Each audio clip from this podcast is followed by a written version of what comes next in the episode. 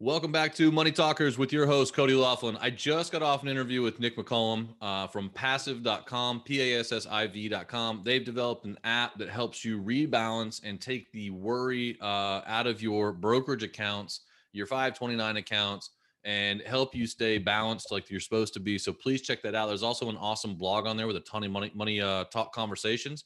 But this is the high impact series. This is where we ask the one big question and from this, we want to find something actionable for you to be able to take your headphones off, take your earbuds out, stop listening to podcasts, get out of the learning loop, and go have a money talk with your kid. Do the two things that take action, right? Just get with them and, and have these conversations. And As we just talked with Nick, you know, he was going over about how his parents had kind of instilled this conversations with him, like uh, compound interest, and how it's kind of changed the way he sees the world growing up. And so, with this, we want you to be able to change your kid's financial trajectory but we also want you to be able to open the relationship so that later down in, later down the road and later in life, when they have bigger and bigger questions and bigger and bigger money talks that need to happen, they've already got you in the corner and that relationship is established. So, with that, are you ready, Nick? I'm ready. Awesome, man. So here's the big question: What is the one thing that you would teach about that our schools don't that's had a major impact on your life?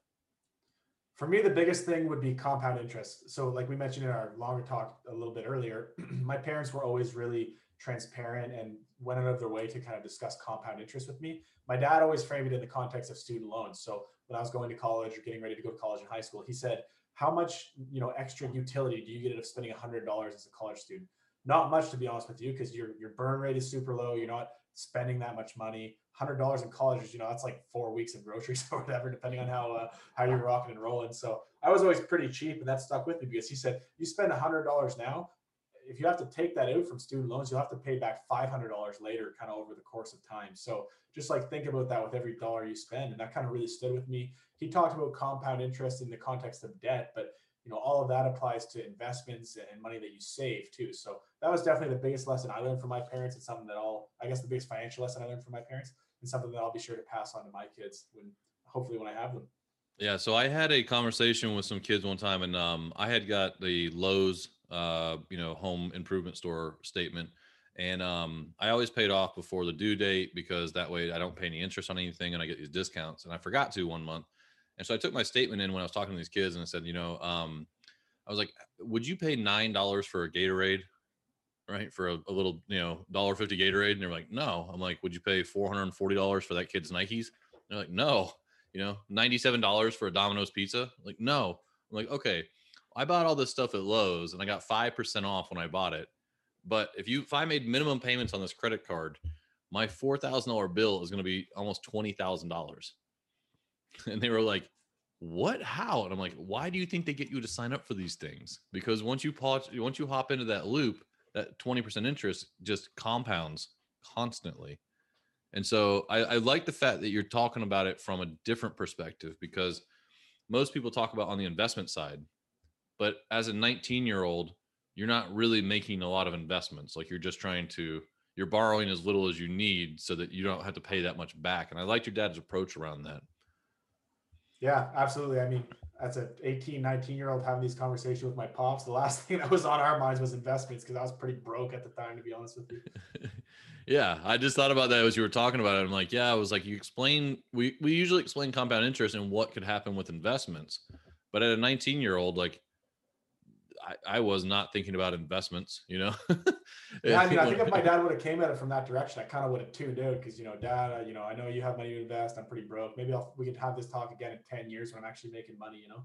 Yeah, yeah, yeah. But in thinking about the fact that like every dollar you spend, the thing costs five is five times as much. Do I really want to buy that? But yeah. that's a that's a really strong foundational concept, though. Yeah, know? absolutely. Totally because it works the same way with credit and it works the same way as you get older. Like, you know, if you you had mentioned earlier, you were talking about like we were talking about on the investment side, you know, taking the app of your investment account off your phone because you don't need to make short-term decisions with it, right? You said if you right. really want to make that decision, go ahead and sleep on it.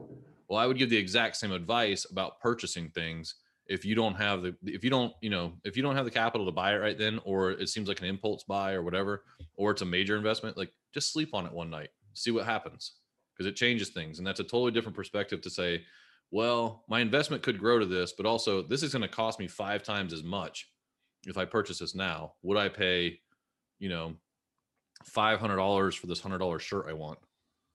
Yeah, that's a great that's a great way to phrase it. I mean, because it will it compounds over time, and people don't realize, especially with credit cards, how they compound monthly. It can be a very slippery slope. Yeah, and they're not set up to be uh, they're not set up to be easily read, even though they've made some changes recently. But you know, for the yeah. most part, uh, it's not the the the financial traps are not set up for you to win, right?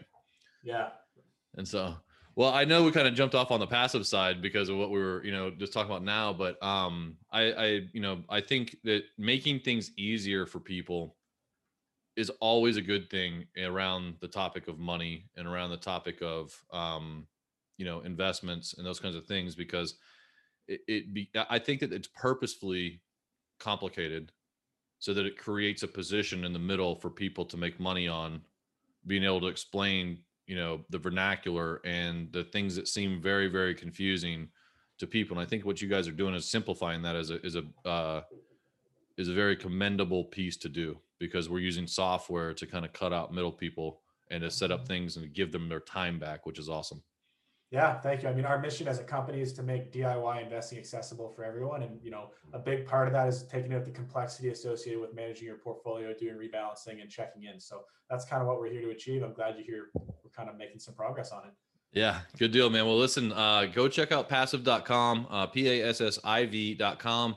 Uh, and then there's a forward slash blog, I believe, on there. If not, there's probably a blog button, but um, there's tons and tons of information in there for you to be able to have money talks around, you know, some very simple and some very complicated conversations. Uh, but with that, man, thank you, Nick, for coming on Money Talkers with me. I appreciate it. Awesome. Thanks for having me, Cody. It's been a pleasure. Thanks, man. Thank you for listening to another episode of Money Talkers with me, your host, Cody Laughlin. If you found this episode helpful in your pursuit of financial dominance, it really helps if you make sure to leave a five star rating and share it with your friends or family members who could use good financial information and entrepreneurial success tips. I invite you to join the Money Talkers community Facebook group. Open Facebook and search for Money Talkers to join today. Follow us on Instagram at the Money Talkers for inspirational mindset posts, encouragement, and investing tips. And remember, the one thing you can do to change your kids' financial future is to start talking about money with them because you are a money talker